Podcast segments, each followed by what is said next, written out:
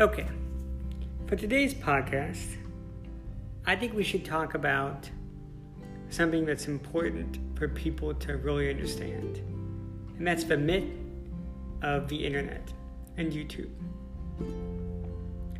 When you consider a career choice for yourself um, from high school through college, and as your career progresses, you have to make a decision for yourself not to live in the mythology but all of a sudden you're going to become a YouTube personality and something will come out um, out of the ordinary for you.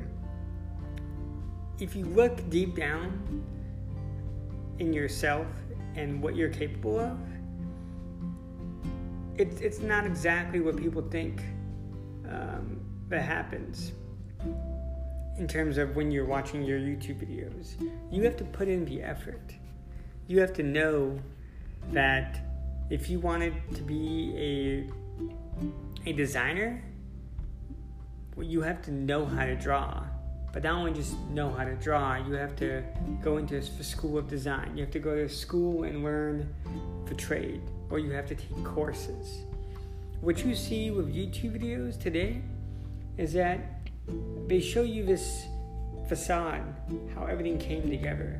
And, and you continuously watch these YouTube videos um, to get sucked into this dribble. You know, five years pass, ten years pass, and you're still in the same shitty position you were before. So let's be realistic about things. Anyone who's listening to this particular podcast, understand that if you're going to make something of yourself, there also has to be a body of knowledge. You have to be able to be ready and prepared to do the hard work so that at the end you will learn that all that hard work will get you to where you want to go. Watching YouTube videos, that's great, that's awesome, that's fantastic. But realistically speaking, just like, you know, the idea of a 90% of people who trade the stock market fail. Why? Because they don't have a proper education. And believe me, I've tried taking regular courses um, that some YouTuber presents to you is not the way to go. You have to learn how the stock market works. You really do. And you have to sit in front of charts day in and day out to understand pattern recognition and many other things. If if you're wanting to become a basketball player, you can't just become a basketball player. You have to work. You have to uh, learn how to dribble properly, learn how to shoot, and it has to be continuous. You, you cannot relent on the dedication. I was recently watching the, uh, the Basketball Hall of Fame speeches. And I think every child, regardless of um, you know their decisions of their careers, they should watch the uh, NFL and the NBA Hall of Fame speeches. Why? Because it shows the story arc of that person's dedication. And that 10, 15, 20 years down the road, what they've been able to achieve. Now, granted, basketball players have a lot of things that regular folks just don't have, or, or professional athletes. Uh, there's obviously a, a God given talent um, or that essentially is provided. And what I mean by God given is that you're genetically provided gifts that are afforded to you that some people wouldn't have. There are definitely exceptions. There are short players that happen to be in the NBA, but they're far and few between. Um, and the same goes for any sport out there. You know, the, the key element to the most successful people is their dedication to their craft regardless of what it is, consistency and dedication. And if that person will be dedicated and consistent with what they are able to accomplish, the sky's the limit.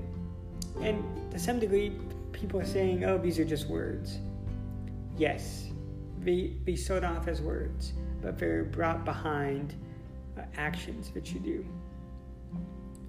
And the sad part is, is a lot of people live through their 20s thinking, you know, it, it's it's all a joke. That um, I could just all of a sudden one day win the lottery of whatever they're, they're deciding to do in their life. It doesn't work that way. You know, even the same part applies to you know, dating and marriage. It's consistency.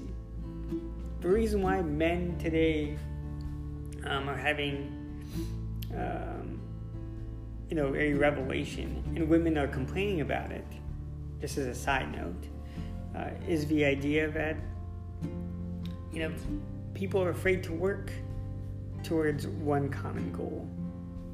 They see it as uh, as a way to um, enjoy your time and and think, oh, I'm just gonna you know, wait around and see what happens because time eventually catch, catches up to you.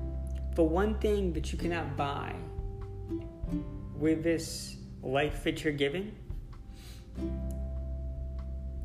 is time.